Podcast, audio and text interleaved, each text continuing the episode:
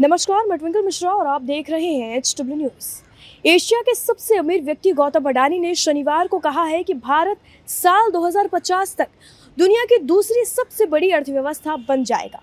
उन्होंने कहा कि देश को हज़ार अरब डॉलर की अर्थव्यवस्था बनने में लगभग 60 साल का समय लगा, लेकिन अब हर 12 साल से 18 महीनों में वह अपने सफल घरेलू उत्पाद में हज़ार अरब डॉलर जोड़ेगा। अडानी ने लेखकारों की 21वीं विश्व कांग्रेस में कहा कि एक के बाद एक आए वैश्विक संकटों ने कई धारणाओं को चुनौती दी है।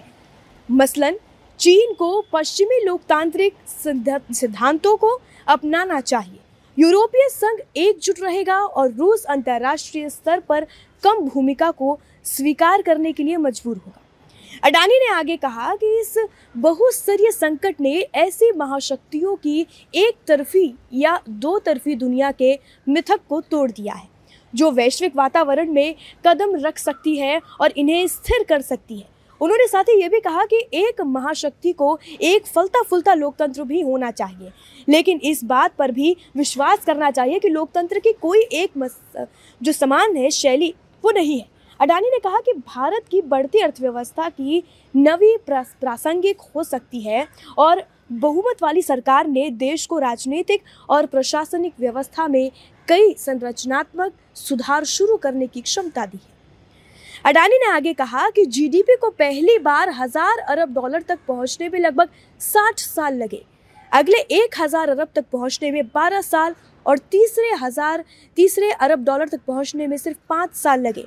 उन्होंने कहा कि उनका अनुमान है कि अगले दशक के भीतर भारत हर बारह से अठारह महीनों में अपने जीडीपी में हज़ार अरब डॉलर जोड़ना शुरू कर देगा, जिससे हम 2050 तक तीस हज़ार अरब डॉलर की अर्थव्यवस्था बनने के राह पर आ जाएँगे। उन्होंने आगे बताया कि शेयर बाज़ार पूंजीकरण संभवतः पैंतालीस हज़ार अरब डॉलर से अधिक हो जाएगा। भारत वर्तमान में पैंतीस सौ अरब डॉलर की जीडीपी के साथ दुनिया की पांचवी सबसे बड़ी अर्थव्यवस्था है आपको बता दें कि भारत और एशिया के सबसे बड़े रईस गौतम अडानी इस साल अच्छी कमाई करने के मामले में टॉप पर रहे हैं।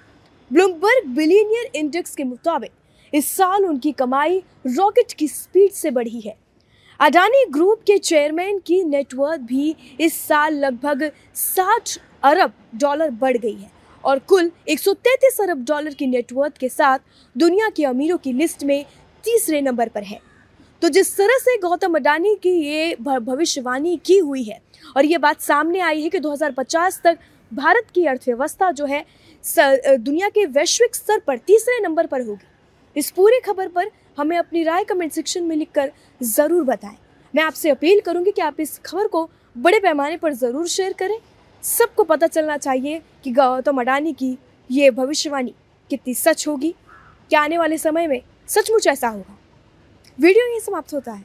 धन्यवाद। अब खबरें पाइए सबसे पहले। हमारे मोबाइल न्यूज़ एप्लीकेशन पर।